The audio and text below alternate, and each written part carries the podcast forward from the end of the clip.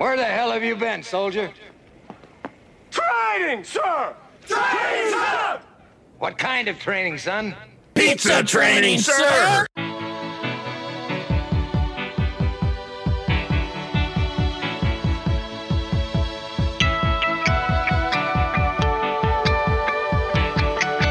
Welcome to episode two of Drew and Sam Talk Training. I'm Drew Helmholtz with Better Than Yesterday Consulting. And I'm Sam Fauser with Fauser Consulting. And in today's episode, we've got a few segments for you. First, we're going to talk about leadership and an upcoming e learning and workshop that Sam is building. We're going to review the book, Who Moved My Cheese? And we're going to interview Michigan franchisee Eric Arnston. Sam, did I miss anything in that? No, I think he caught it all, Drew. Pretty uh, exciting stuff today. Really looking forward to that conversation.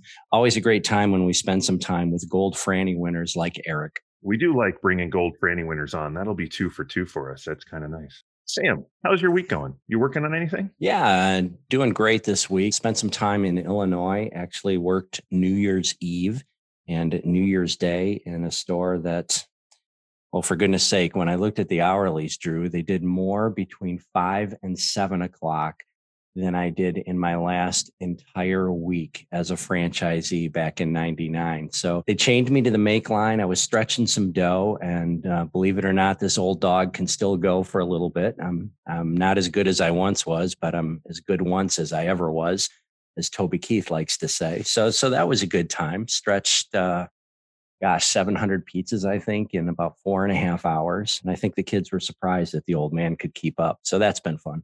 Nice. Nice. I have stretched four pizzas in about seven and a half months. So we're similar there. We're close. Well, I bet those four pizzas were damn good, though. Uh, they, they, they were. Terrific. How about you? What have you been working on? Digging in on Learning Hub. I've got a client who's asked me to reset their Learning Hub and reorganize it for how they work as opposed to how a corporation works. So digging in through all the modules and resetting everything to their expectations and adding in a couple nice things too. So, what I think I hear you saying at Better Than Yesterday Consulting is one of the services that you're providing for your clients is getting in there to the Learning Hub, helping them set it up. As I look on Facebook, I see a lot of folks are having some challenges getting that done. So, that's awesome that you're providing that service. Uh, we're doing that as well at Fauser Consulting. So, if any of our listeners out there are having any challenges at all with Learning Hub, reach out to either one of us and we'd be glad to help you out. It's a fun activity to go through, especially with the added modules from uh, the corporate learning and development team over the last seven or eight months. Uh, with all the COVID and then the new product, there's just a ton of new modules. And if folks don't know how to add them to their program, they're just sitting out there unused. So yeah, there's there's huge upside to a little bit of maintenance. It sounds to me, Drew, like you've got a little experience with Learning Hub. Is that something you you dipped your toes in the water, or or did you dive right into the deep end on that?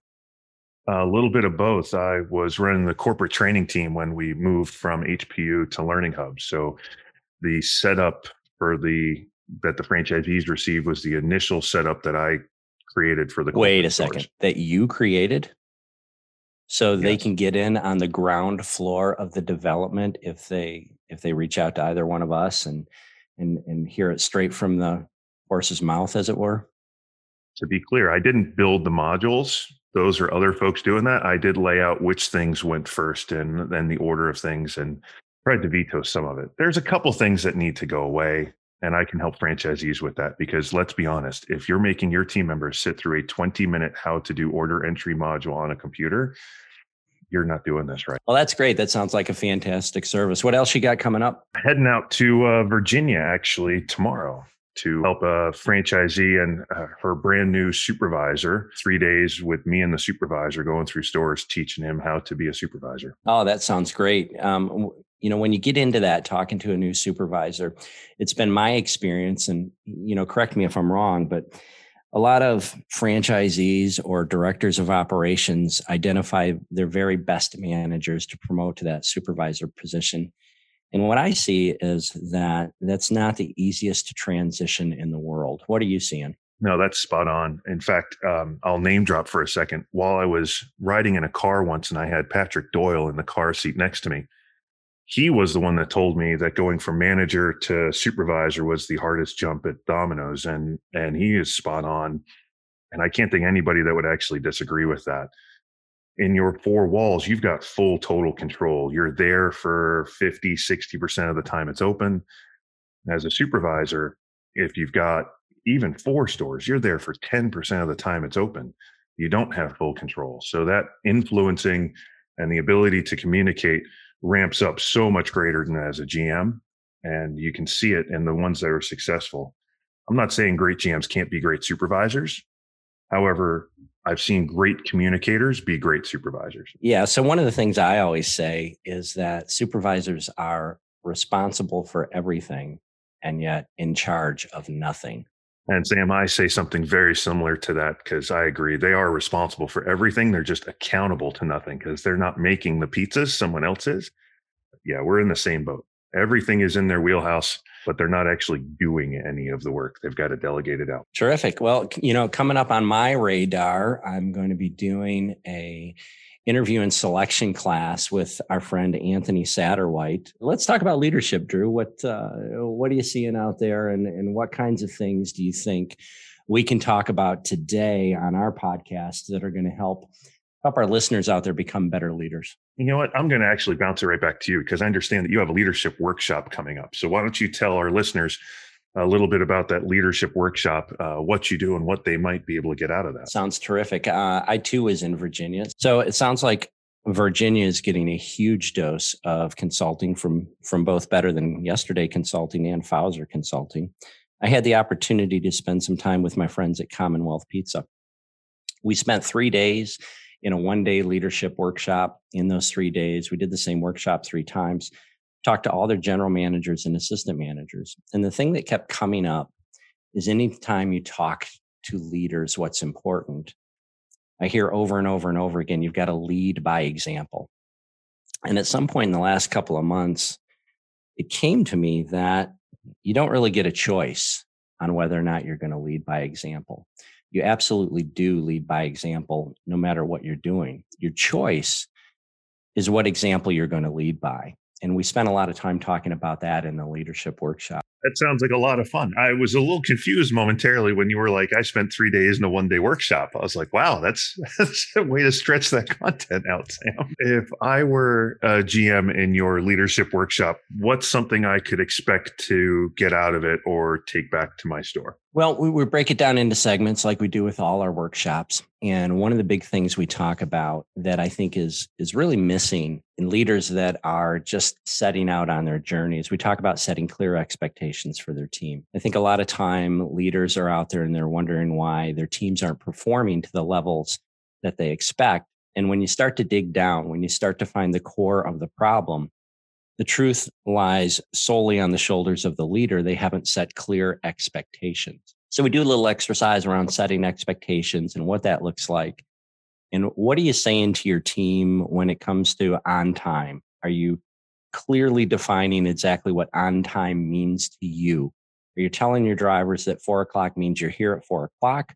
Or are you telling them that when I say you've got to be here at four o'clock, that means you're clocked in, You've got a bank, your car top sign is on, you're in full image, and you're ready to take a delivery at four o'clock. Not just running into the door at four o'clock, looking like Superman saying, Yeah, I made it. So, a lot of light bulbs going on there when they start to see how much detail you really need to talk to your team members about when it comes to setting expectations. I see a lot of folks having challenges with image and punctuality. And it, to me, it all comes back to setting those clear expectations. I think that our leaders out there don't do a great job of setting those clear expectations so that their team members can perform. Interesting. I, I would agree with that. That clear expectation piece is just huge. Are you all right if I throw in a sports metaphor? Uh, I, I, like the sports ball. There was a coach for the New York Giants, uh, Tom Coughlin, and his rule was if his meeting started at 4 p.m., you had to be in your seat ready to take notes at 3:55 or you were late. And they called it Coughlin time. And that's just it. Everybody knew, even even though the way the NFL contracts are written, they're not late till four o'clock. He would still find people at 356 if they weren't in their seat ready to take notes. I wonder if Coughlin got that from the great Vince Lombardi There was the old Lombardi time. If you're early, you're on time. If you're on time, you're late. If you're late, you're fired. Lombardi, and then it was Parcells, and it's yeah, yeah. There's a whole tree of let's let's set expectations. If you think about it in our stores, that setting expectations comes in every time you talk to that successful GM, right? The the five star person tells you you know when you ask how'd you get that five star? their answer is always everybody in the store knows what the goal is. Everybody knows what it takes. Everybody knows what their role in that goal is. And it's about that setting expectations whether it's something something as simple as when to show up and what your uniform looks like or as complex as making sure it's only a pizza you would serve to your grandmother that comes out of the oven. Yeah and i think what i'm seeing is the difference between the good performers and the great performers is the good performers understand the need for expectations and the great performers i can walk around the store and talk to any team member and they can clearly state what the leader's expectations are. And I think you've got to make that connection between what it is you want to do and what it is you're actually getting done. And the only way to measure that is to talk to your team members and ask them, Hey, what are my expectations? What, what do you think it is I want? You know, today's leaders sometimes have a challenge talking face to face with folks and having those conversations with them. If you really want to know how you're leading, you got to ask your people. And that's one of the things we do in the workshop as well. We've got a self evaluation where I ask them to go through and evaluate themselves on some traits. And they go through and do that. And what I'm seeing for the most part is people are pretty open and honest with themselves. I don't have a lot of folks going through and straight lining down, oh, I'm the greatest thing since sliced bread, which is really nice to see. And then once we get done with that, I have them turn the page in their workbook and there's the same exact evaluation with the questions worded just a little bit differently. And it says, How would you rate your leader as a leader. And they get a packet at the end and it's it's what I call the leadership toolkit. And in their toolkit, they give it enough evaluations to hand out to their entire team. I was doing this leadership workshop, you know, I was fortunate enough to go up and see the honey badgers in Minnesota. And one of the managers came to me the day after the workshop because I spent a few days in town and he said, I handed out all of those evaluations. And his face just kind of got long. He said, You were right. I was not expecting to hear what I heard from some of the folks.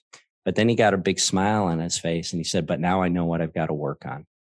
So I think that's really important. If you want to know what kind of leader you are, you should ask your folks and be ready to accept what they say without judging them, or for goodness sake, make sure there's no backlash for them being honest with you. And, and to me that's what great leaders do. They're constantly evaluating their leadership style and then they're they're asking their folks how they want to be led and then they're taking action on the things that they can change and and and that makes them a leader instead of a boss. I, I don't think anybody out there wants to work for a boss. I would agree with that. I know i don't want to work for a boss. Maybe you should start your own company. You know that's a fabulous idea. I'll get right on that. So, the other thing I like to tell folks when it comes to leadership is that this is what you need to know when you sign up to be a leader. First of all, it's not easy, it's not fair, and it's not for everyone. And when I say it's not easy, there's going to be days that are very challenging, both mentally, physically, and emotionally. And when I say it's not fair, Uh, I don't think there's anybody that's listening to us right now that hasn't been called in on their day off or missed date night with their significant other or missed a birthday party because somebody had to get in and open the store. Those are just the things that you're signing up for. And great leaders are constantly trying to build their bench to minimize those things that are going to cut into their personal time.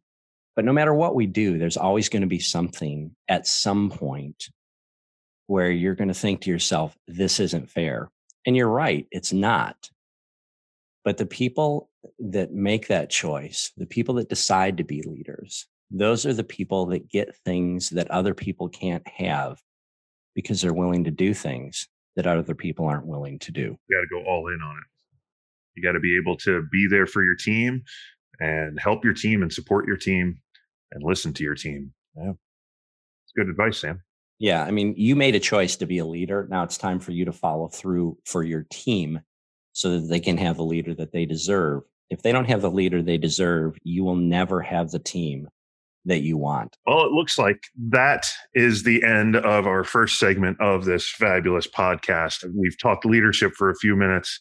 Uh, let's go to our first sponsorship ad. Sam, do you have a word from Fauser Consulting? Hi, this is Sam from Fauser Consulting. In today's episode, we're talking leadership. The best run stores have the very best leaders. At Fauser Consulting, we've created a one day leadership workshop that will take you and your team to the next level. You'll learn how to set goals that drive results, communicate expectations clearly so the team can execute, practice communication skills that are designed to keep your team on track. This high energy and engaging workshop travels, and we'd love to come to your market. For more information, reach out to Fauser Consulting on the web at www.fauserconsult.com or email us at sam at fauserconsulting.net. You can call or text at 734 358 6295. Leadership training designed to bring the best out of you and your team. And now, back to episode two. Books, books, all the books I'll need, all the books, all the books I'll ever want. Welcome back. In our book review segment today, I chose Who Moved My Cheese by Spencer Johnson, MD. Yeah, Drew, it's a great choice. As I looked up, I was doing some some research on who moved my cheese because I thought that it might have been kind of old and moldy cheese. But as it turns out, the book came out in 1998, which is, you know, 23 years ago. But as I looked on Amazon, it is still the number three best seller in the workplace culture category, number seven in human resources, and number 16 in stress management and self help. So even though the book is is 21 years old, it still resonates today. And it was a great read. Much like the book we reviewed last time, it's it's told in the way of a fable, which both you and I really enjoy. My copy actually came with a bullet pointed handwriting on the wall moments from the character that I actually uh, connected with pretty well, which was Haw. So let's start there. Drew, was there a particular handwriting on the wall message that resonated with you? Thanks, Sam. You know, there there is. I, I, chose this book because change management is something on the from the corporate side of me. It came up all the time, and everybody wanted change management training. And here's this book that is a hundred-ish pages. If you sit down and you're a slow reader like I am, it takes 90 minutes, maybe two hours to go front to back. And yeah, you get this handwriting on the wall. Uh, if you get the hard copy version, a little handout for you. So I would say the one that that goes for me the most is actually the second to last, which is enjoy change, and it's savor the adventure and taste of new cheese, because that's that's that motivator, that's the driver to be able to look at the change that's coming, and instead of feeling that that wave of dread or fear, to be waiting and and and looking for that newness to to wonder what that that new cheese tastes like or feel that new car or smell that new house if you've ever done that. Like all these things.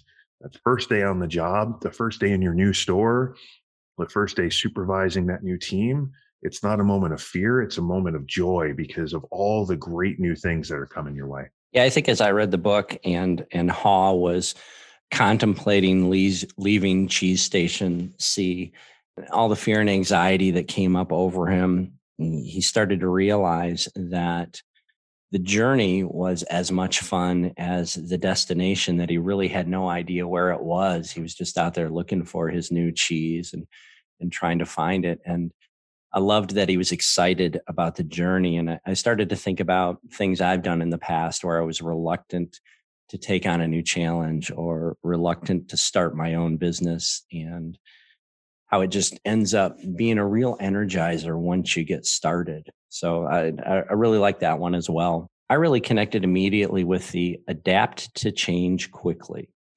The quicker you get rid of the old cheese, the sooner you can enjoy the new cheese.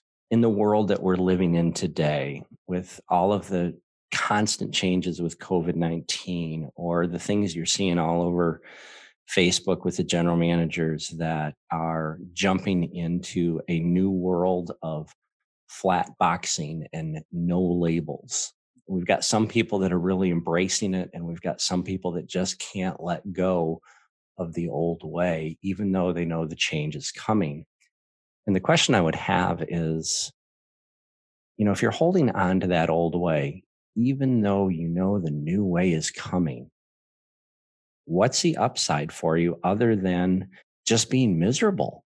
If the change is coming, embrace it. Is it going to be seamless? Are you going to have nights where you're wondering, is this ever going to work? Of course, it's not going to be seamless. Of course, you're going to have those nights that you wonder what's going on. But there's good at the end of the tunnel. Can I tell a story, Sam, that you were tan- tangentially involved in?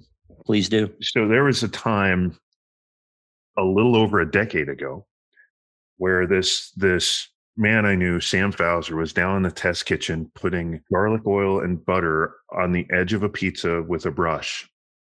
And I may have seen that for the first time and went running up three flights of stairs to my then boss, Stan Gage, screaming, Oh my God, oh my God, they're going to break pizzas. I got to admit that that moment was kind of my adapt to change quickly moment. I could have fought and resisted and been a naysayer and instead it was the opposite. It's it's okay wait wait wait wait wait. That was scary looking. But tastes better. We can make it faster. We can do this. Let's go. And that that moment every if you haven't ever had that moment stop look around breathe it's been there and and you've missed it that moment to just grab that change when it's happening and just jump on that bus it, it, it changes the way you approach everything. And I think what it's really important for our listeners to understand is that by no means what we're saying is that every time a change comes, you have to only look at everything that's good about it. I think you absolutely have to pick it apart and find all the challenges. But the difference between the winners and the whiners is after you've picked it apart and found the challenges, you start actively searching for solutions. I have absolutely no issue with any leader that ever comes to me with any kind of challenge that they're facing or any kind of problem that they're having a hard time solving. My problem comes in when they don't start talking about solutions. Everybody in the world can point out what's wrong with something. And Sam, in the book, that's why they don't talk about sniff and scurry a lot because sniff and scurry don't contemplate things. They don't think about it. They don't analyze it. They just go. Can I smell cheese? It's that direction, run. And humans just aren't that way. That's why most folks tie into either haw or hem. And probably everybody's had that hem moment in their life where they're just like, no, I'm not going to change. I'm going to sit here. And then everybody changes around you and you're left behind.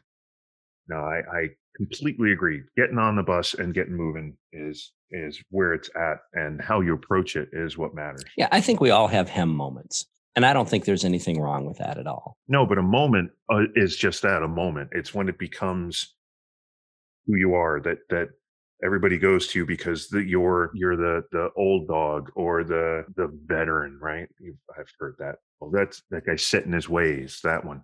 You don't want to be that right there's a difference between having the knowledge and and knowing what the old school was and looking at it and trying trying new stuff taking on gps and dss and instead of saying that's not how we did it in my day give me a paper slip and let me show you how fast i am taking it and running with it seeing how fast you can go now yeah and i think the great thing about being part of this domino's pizza community and uh, since the day i started way back in 1984 there's always somebody around you that has figured it out and they are just dying to help you figure it out.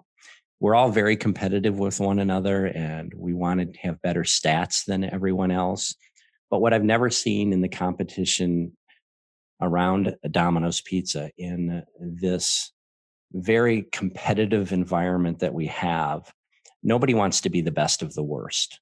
They all want to be the best of the best and they want to share all their secrets with you and then just out execute you.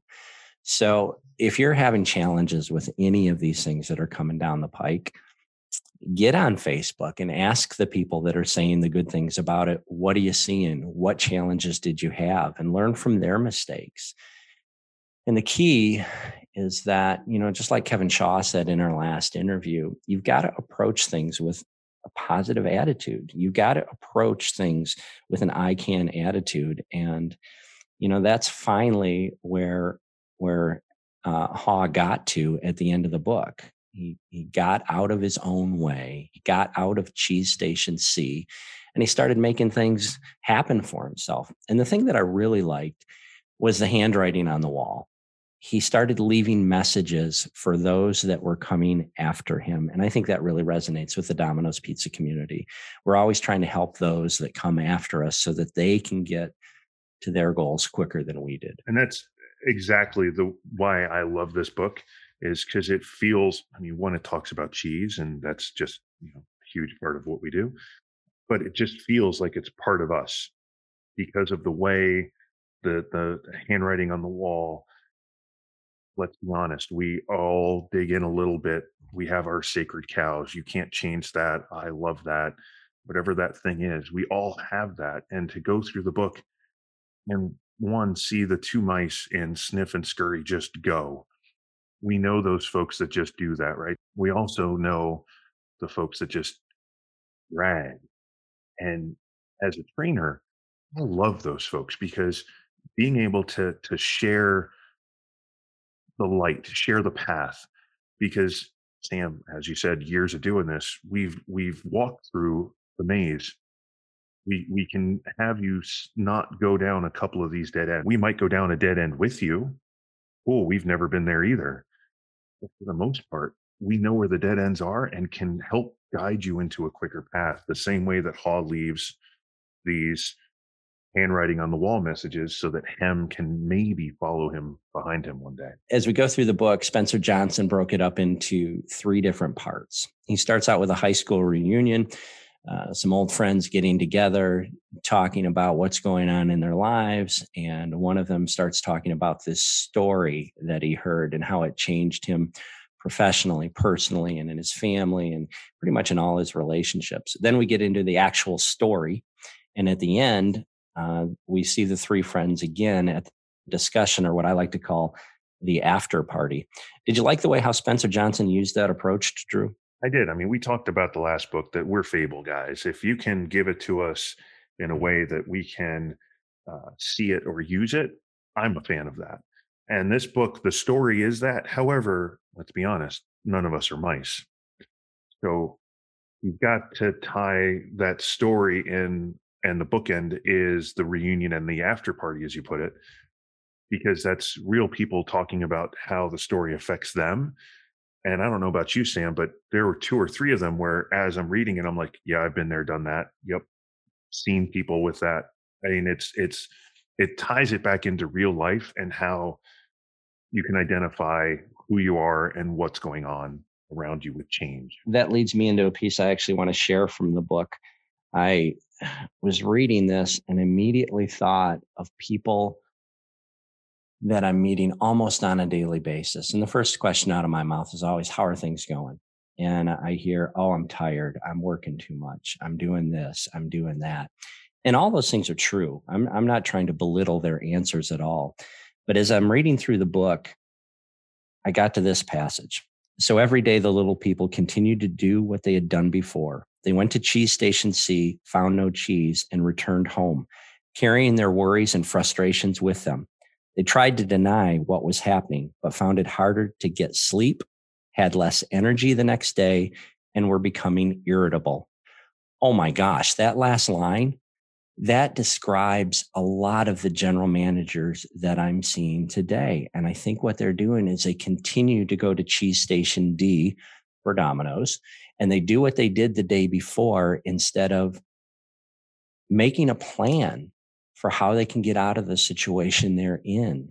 And they go home and they come back and they need three bottles of monster to get them going in the morning and they're not sleeping and they're irritable and they're not taking great care of customers. And gang you got to do something to break the cycle and that starts by identifying talent in your team and starting to take all of that time you're working. And a lot of you are working way too much. I get that you've got to utilize that time and you've got to start developing your team so that you can have here's a phrase some of you may have never heard before, but so that you can have a quality day off. I agree, Sam. I would actually take it one step further before you find the talent in your team, identify that you're actually going through it.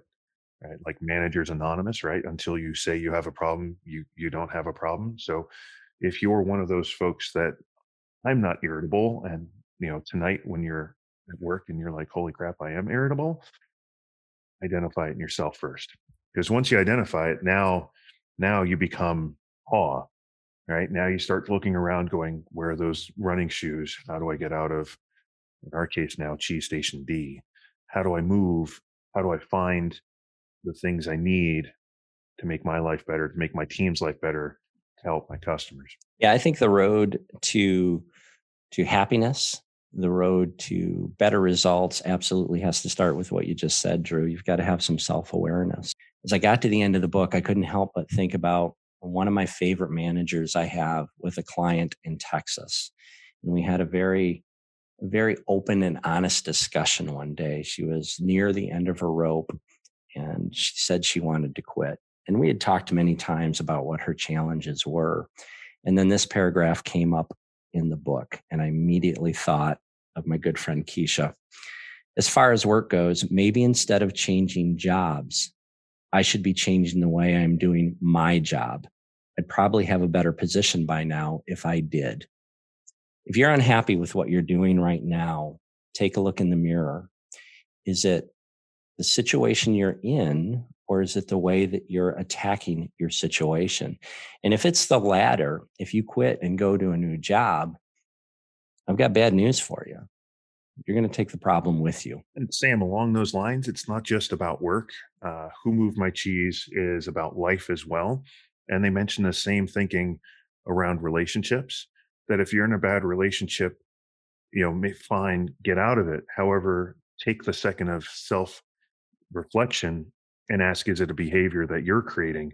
Because if it is, then your next relationship is going to be a bad relationship as well. So you've got to have that moment of self-awareness to identify is it me? And if it is me what what can i do different? How can i change a behavior?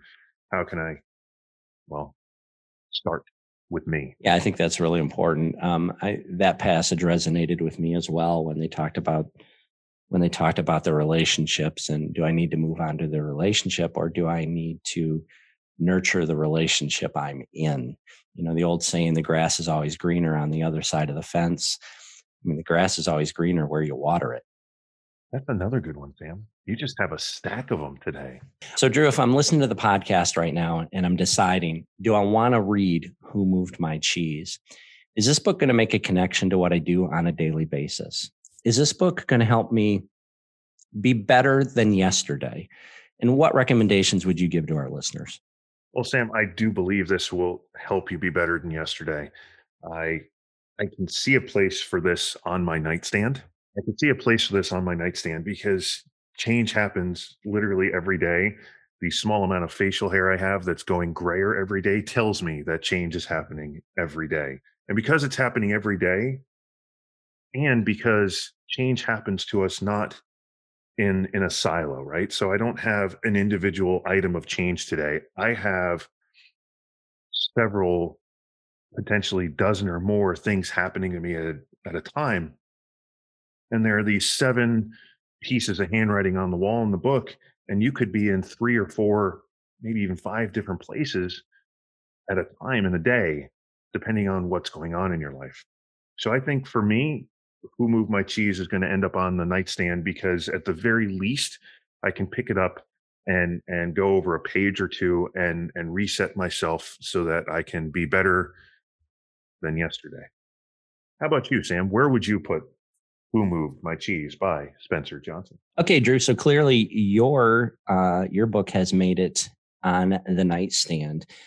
Um, you know, I was thinking as I was reading the book and I was going through our ways that we're we're doing our final review on the book on the nightstand in the collection, collecting dust or holding up the table. If it's okay with you, I think I'd like to switch it up a little and change our very best uh, review to what I'm going to call in the book bag. And where I'm going with that is this particular book for me would be in the book bag.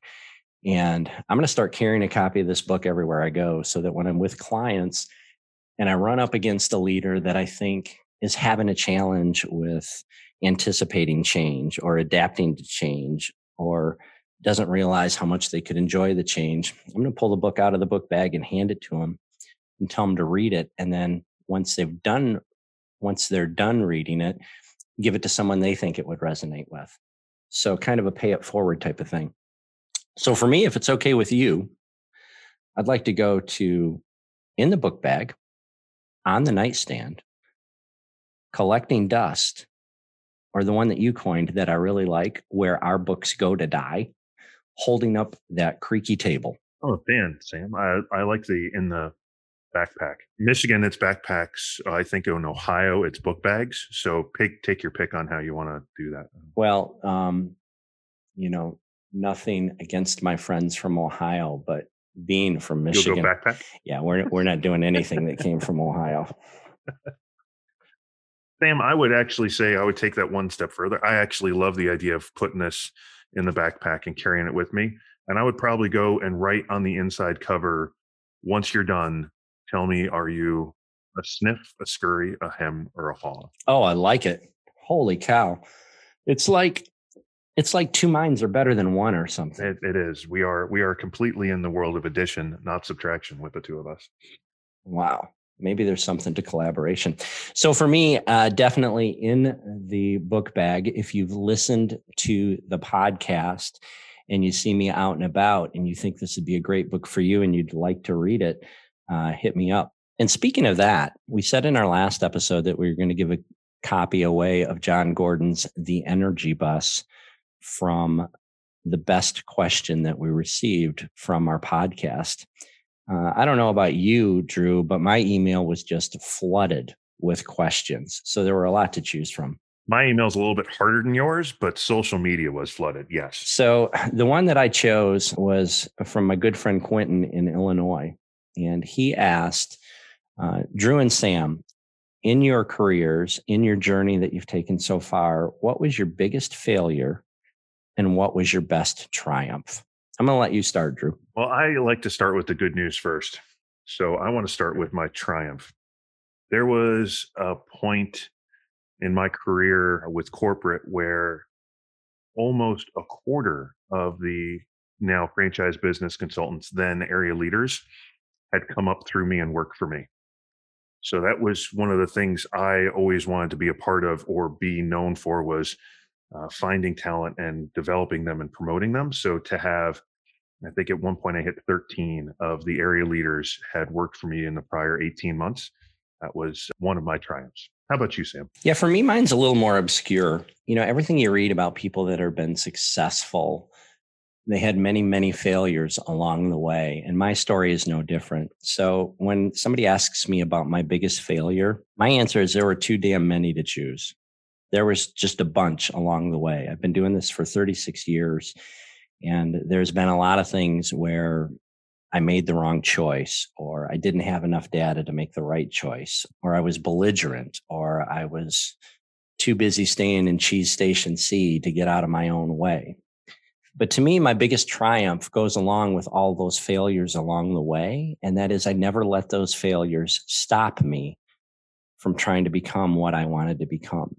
And I think the fact that you and I are sitting here, both of us owning our own companies, both of us talking with the highest performing franchisees uh, and, and getting paid to do it, I think is a testament to the importance of not letting your failures get in the way of your goals and your success. I like that, Sam. I, I didn't do my failure. I, I agree, though. If you don't have a lot of failures, you're not trying anything. So there's always failures. But for me, I generally look at my life as I don't regret anything because if I regret anything that has happened, then I don't like where I'm at. And I always like where I'm at. So for me, it's it's taking whatever that failure moment is and finding how I found the dead end in the maze and was able to backtrack and then find the right way. So I I could pick dozens of them, but it's all a matter of of none of them none of them were failures. They were all an opportunity for me to make a correction and get better. Yeah, that's the key, Drew. You hear all the time, or you see people with their inspirational quotes when one door closes, another door opens. I truly believe that that's possible, but it doesn't happen organically. You've got to make sure that you don't become a hem and that you become a haw, and that when one door closes behind you, you have enough confidence to get out there and start running through the maze and finding that next door to open it.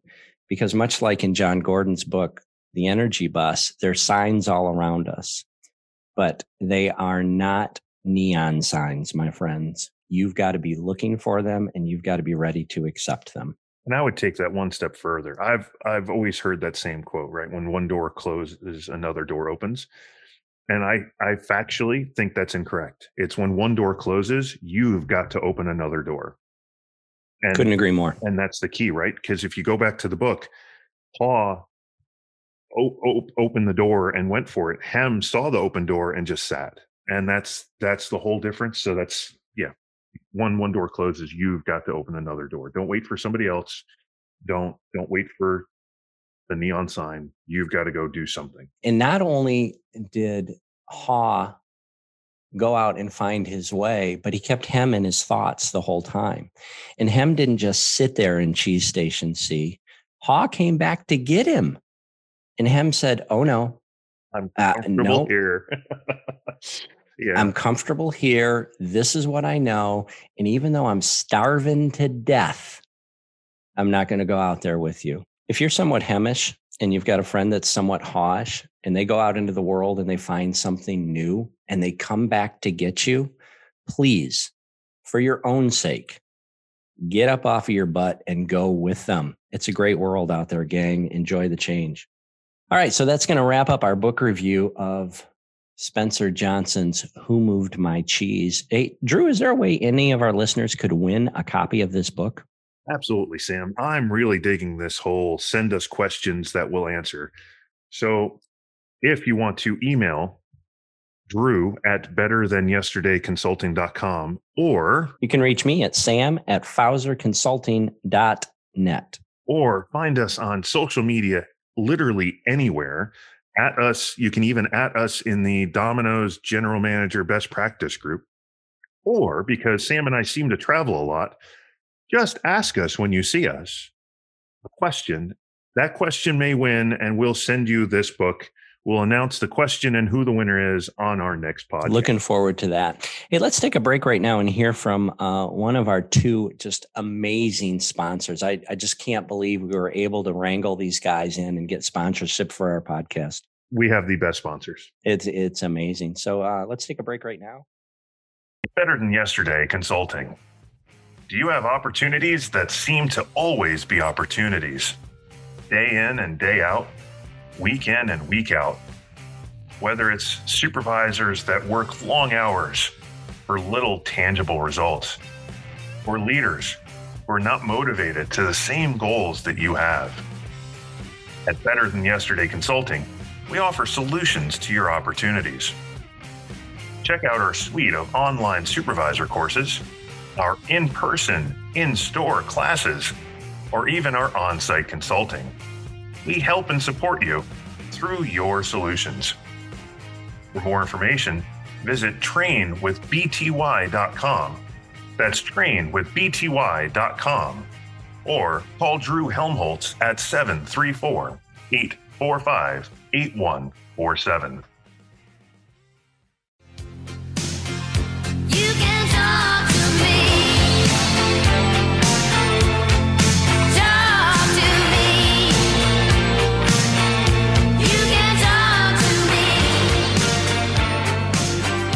All right, welcome back, listeners. Episode two. We're really excited to have our next guest. This is a Gold Franny winner, a guy that I've known for many, many years, uh, runs terrific operations. And in fact, I've kind of coined him and his family as the first family of pizza. This is uh, a guy that's a franchisee in the great state of Michigan. And I'd like to welcome to the podcast Eric Arnston. Eric, how you doing today? Good, Sam. Thanks. You're doing fantastic. So, Eric, uh, our listeners are always very interested to hear the journey that our franchisees went on. So, are you like 90% of the domestic franchisees that started out as an hourly team member? Yes, sir, Sam. I started out as a delivery driver in 1994 while I was going to Michigan State University. And, and what was next for you in the journey? Oh, so from 94, you know, as a delivery driver and part-time part-time shift runner. Uh, 97 is when I managed my first store. Did that for a couple years and then franchised my first location in 1999. Been a franchisee for going on 22 years now. Wow, that sounds great. And I, I, know things are really good right now. For those 22 years, Eric, has it uh, has it always been uh, rainbows and unicorns, as they say? um, rainbows and unicorns. Uh, absolutely not. It's been, you know, I mean, I wouldn't at this point. I wouldn't change anything about my Domino's journey. You know, I've learned a lot over over the years, but so I went from one store in '99 to 14 stores in 2001. Wow! So I grew pretty quick, um, and you know the the doldrums of the 2000 2005 to 2009 in this in the state of Michigan with uh, you know General Motors closing plants and, and such.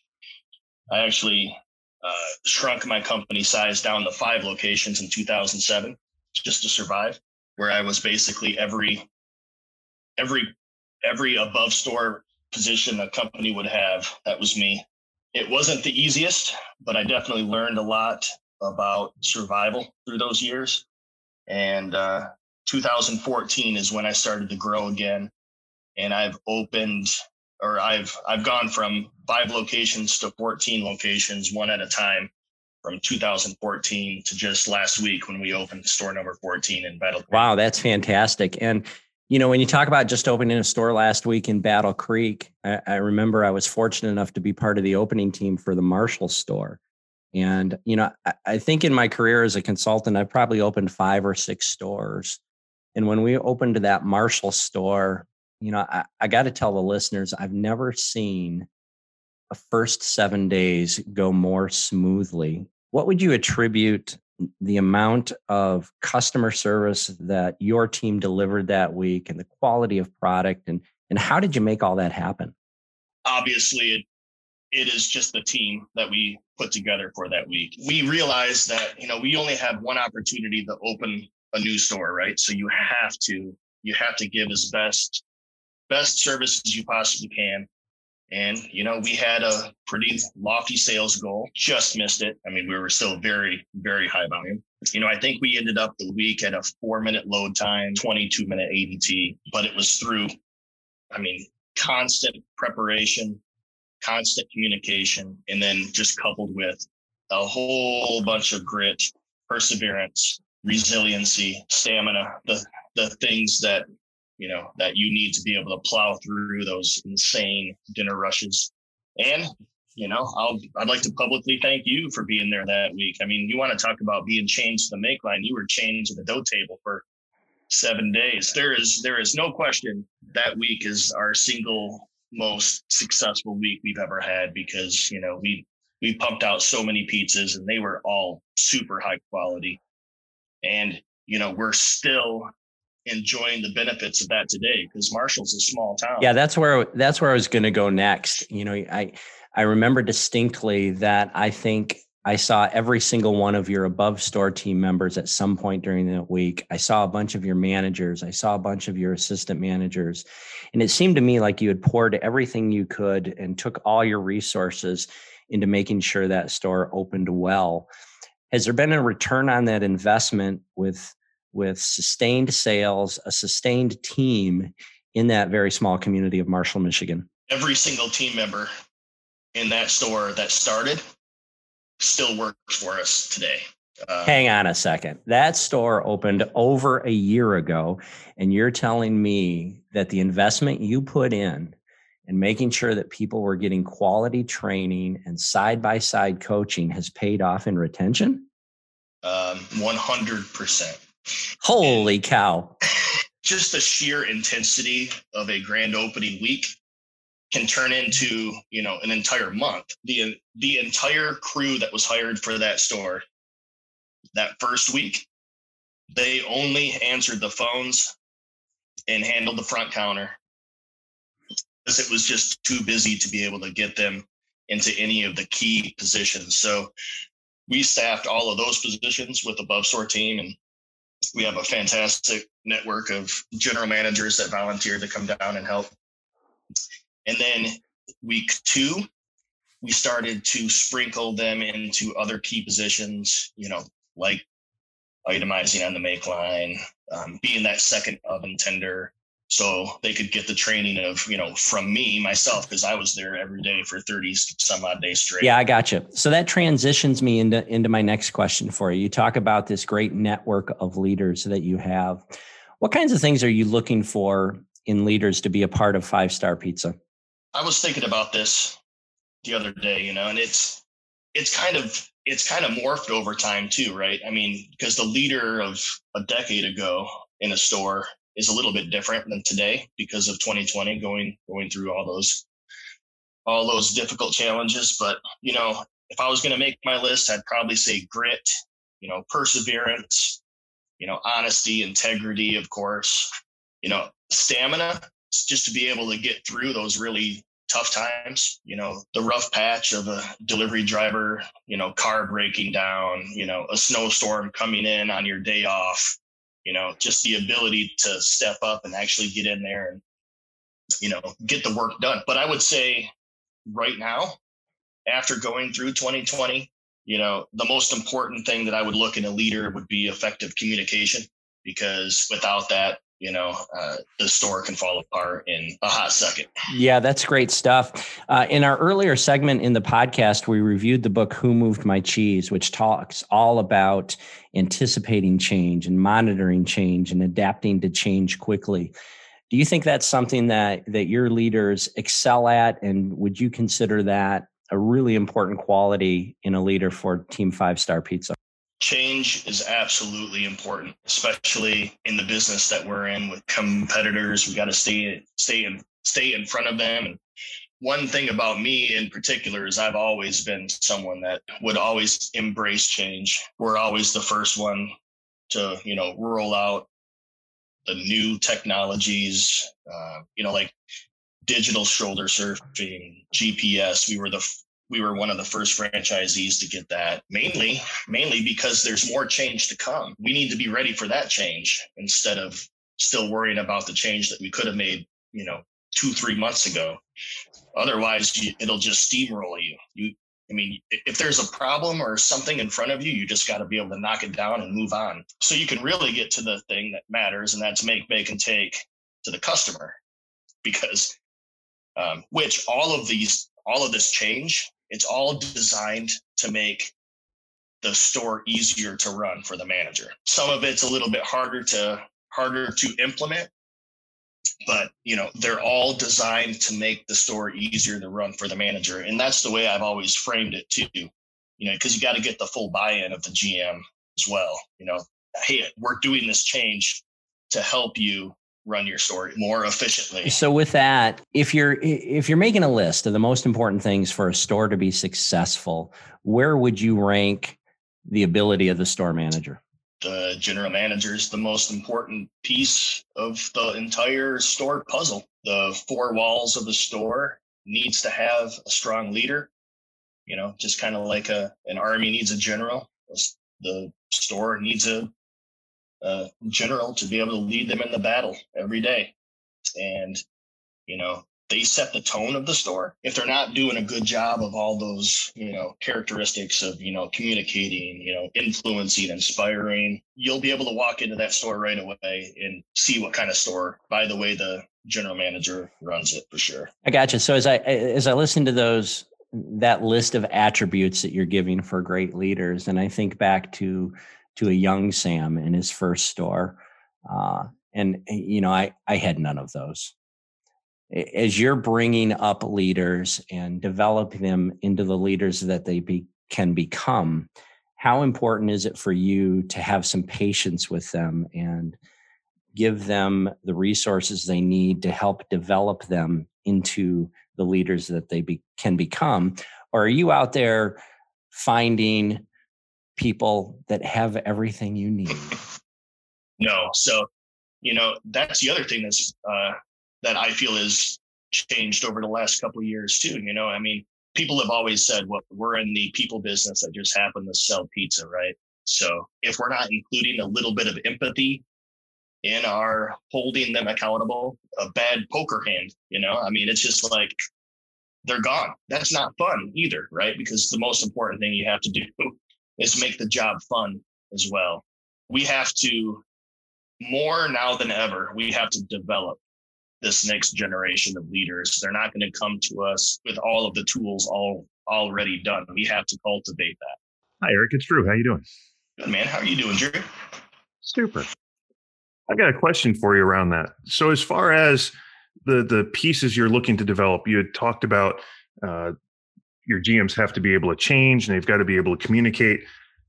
I think a lot of that took place over the last year. So, for you, what was one of the things that you were proudest of your team that in all the change that happened over the last year that they were able to communicate and and just jump on that bandwagon? Well, I will say that we were probably one of the first franchisees or franchises to really embrace and get in front of the whole COVID thing. I mean, we were having above store meetings about how we were going to survive and get in front of the need before the first shutdown even happened.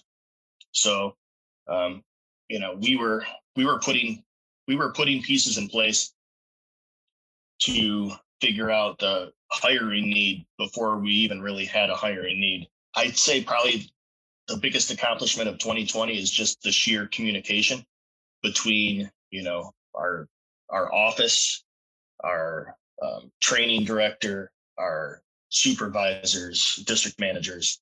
It wasn't an easy summer because we still had a very high turnover rate um, and a lot of a, a lot of problems pop up but i'd say that right there is probably the most that's probably our biggest accomplishment for 2020 is staying in front of the people piece because we've not had knock on wood we haven't had a store closed for even an hour so far throughout this and i know that that's been a problem. That that's absolutely awesome. Way to way to stay ahead of it. You'd also mentioned uh, your gms and and getting on stuff. I know you were an early adopter of gps and dss if you were looking at an AM today to promote to GM because you know you might have a store opening in Battle Creek last week. What what tech would you ask of them to, to just jump on and embrace? What do you feel is that piece of store that we didn't have a couple years ago that that you just don't know how we live without now? You know, that's actually a fantastic question, dude. Um, I would say I would say it probably has to be a balance of all because they they kind of all work together a little bit, I suppose. Um, but GPS is a huge advantage. Just I mean, just knowing where your drivers are, that's a huge advantage. Um, but I'm gonna I'm gonna jump on board, and I know you said tech, or maybe you didn't say tech, but um, we opened the new store with with um, cutting edge, and you know, to me, that's the biggest advancement we've had in a long time. No longer having the fold boxes, no longer having to put up labels. I mean, if you have a strong oven tender, that's all three of those positions wrapped into one one person. So you can hold down that whole area by myself, because that was me for six straight days. That's awesome. I I got to be a part of cutting edge in a couple places and i couldn't agree more. I think it's a huge savings to you. From a managing standpoint i don't know if it happens in your stores because you know you're five star pizza and, and a gold franny winner. I've seen in a couple stores where drivers tend to hide in the back during a rush and just fold boxes. And now you have this store with cutting edge and there's no more folding boxes. What do you see the gms having their team do instead so, first off, one of the things that I've said for, I've said it for a decade. Uh, the general manager's throat should hurt at the end of every shift because they're constantly communicating, right? They're constantly, you know, directing, they're inspiring, they're including, they're training, they're, you know, it's, um, and if that person isn't communicating or, you know, to the drivers, of course, they're going to run straight back to the dishes, right? Because that's, that's where they go. That's the only place they have left to go is hide and do dishes, which I mean, I guess we need to get them done, but not at seven o'clock in the middle of a, you know, grand opening Tuesday. I, I did find last week that we were able to um, include more of the newer hourly team members in on the front counter process, the ordering, like when the the phones ring and that that sort of stuff. But then again, Battle Creek opened a little bit lower than the Marshall store opened. So no, but that's absolutely great, right? You're taking that that ability to hide away, and and there's no excuse. You've got to get up and get in project, production with cutting edge. It's kind of awesome. And then you know one of the other things that that I was going to say, right, as as far as a general manager's throat should hurt hurt at the end of the shift, is you know they're the ones that set the tone for the whole store. They have an ability to make it fun right? If if they're not saying anything, then you know everyone gets in a dark spot or whatever. You know, crack some jokes. You know, the way I train people how to, you know, butter a stuffed cheesy bread. I turn it into a game and I make it fun. I make everyone in the store laugh when I train someone how to do a stuffed cheesy bread. You know, I say, you know, do you realize that Eminem, his favorite product on our menu is our stuffed cheesy bread? Why? because you got to go around the outside, around the outside. It's brutal. That's and they brutal. all laugh. Right? Come on, man. I'm full of great pizza jokes. You know, and then I say, you know, they're they're a little bit cheesy.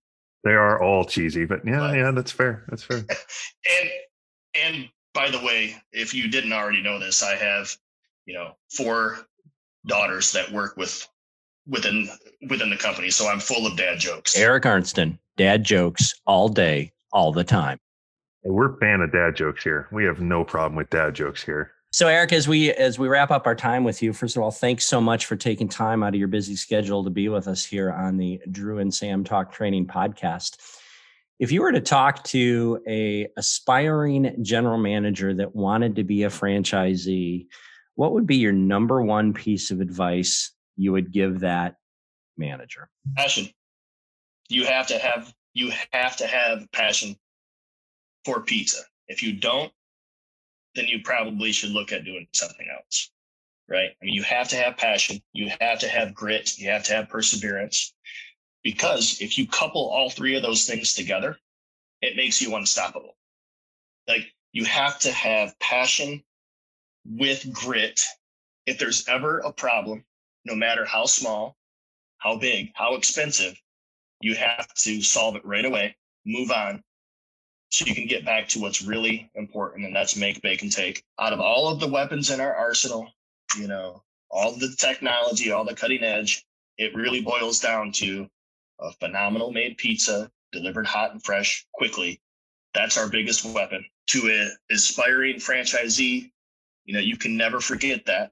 You know, if your store if if you have a store that needs you you have to be there because you have to lead from the front. You cannot you cannot be that guy that you know leads from from the office. Not anymore anyway. Um yeah that's what i'd have to say to them.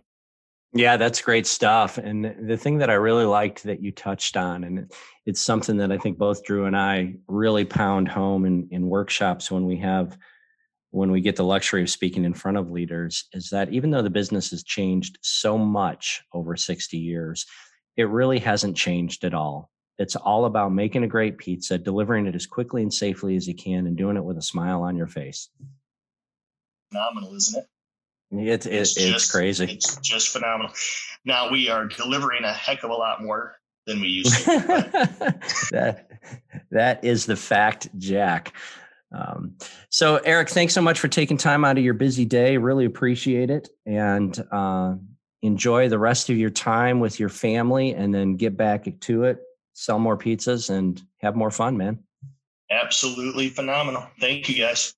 This seems to be the end of another great episode. Episode two is in the book. Sam, for episode three, we've got on tap for our listeners two time General Manager of the Year, Luann Dellinger. Sam, I think I want to talk about continuing personal growth, how we can keep ourselves moving ahead and getting better at what we do, whether it's managing a store, managing multiple stores, or growing a portfolio? I think that's a great topic, Drew. One of the things when I look back on my career is I got to a point where I thought I knew it all, and nothing could be farther from the truth. So uh, I love that that you've chosen for episode three that we're going to tackle continuous learning. I have a similar story, so I think we can both add to that to help our listeners out. Lastly, I believe you picked a book for us for the next podcast. What book would that be? I absolutely did. It's called High Performance Habits How Extraordinary People Become That Way. It's by a gentleman named Brendon Burchard. Brendon is a guy that I follow on Facebook. He's got all kinds of videos out there that really get me moving. He's got a podcast that I download, and I'm really excited about reading this particular book. And then, even more excited about sharing what you and I both get out of it in episode three. So that's a wrap on episode two. I am Drew Helmholtz from Better Than Yesterday Consulting. And I'm Sam Fauser from Fauser Consulting. And you've been listening to Drew and Sam Talk Training. Until episode three, be sure you go out and sell more pizzas and have more fun. Remember, you can subscribe to this podcast, tell your friends, tell your neighbors, heck, tell your enemies. We want everybody to get this.